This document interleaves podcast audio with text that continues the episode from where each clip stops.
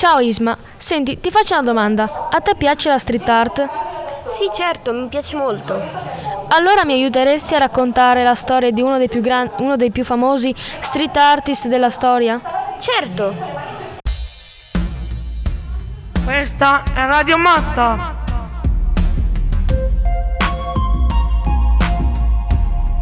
Radio Matta.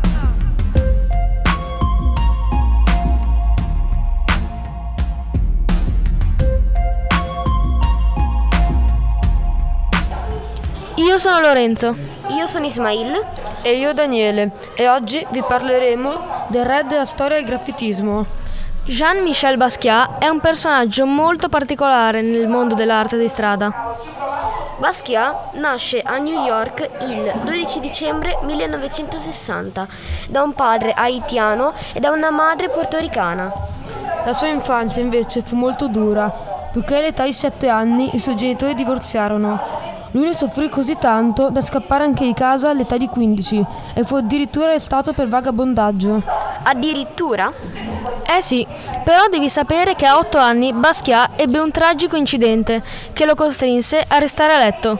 E fu allora che la mamma gli regalò un manuale di anatomia umana ed è per questo che la maggior parte delle sue opere raffigurano dei modelli di persone umane. La sua passione per l'arte deriva anche dal fatto che fin dall'età di 4 anni sua madre lo portò nei musei d'arte della città. Esatto Isma, mentre a 16 anni era stato mandato ad un collegio a Manhattan. Lì strinse accordi e amicizie con Al Diaz, un giovane graffitista che operava sui muri. Insieme lavorarono sulle pareti di New York, chiamandosi Samo.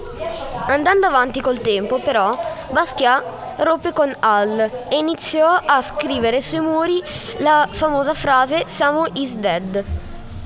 Sono i famosi anni Ottanta che Jean incontra il suo idolo, Andy Warhol, e riesce a vendergli alcuni dei suoi capolavori. Ma il vero successo lo, lo ottenne intorno ai vent'anni, dopo aver mostrato il suo talento nelle street art e aver conquistato il cuore di tantissimi appassionati dell'arte ambigua. All'inizio degli anni Ottanta, un gallerista modenese, durante un viaggio a New York, propose a Basquiat di fare una mostra personale proprio nella nostra città, Modena. Questa fu un'occasione straordinaria sia per lui che per la città.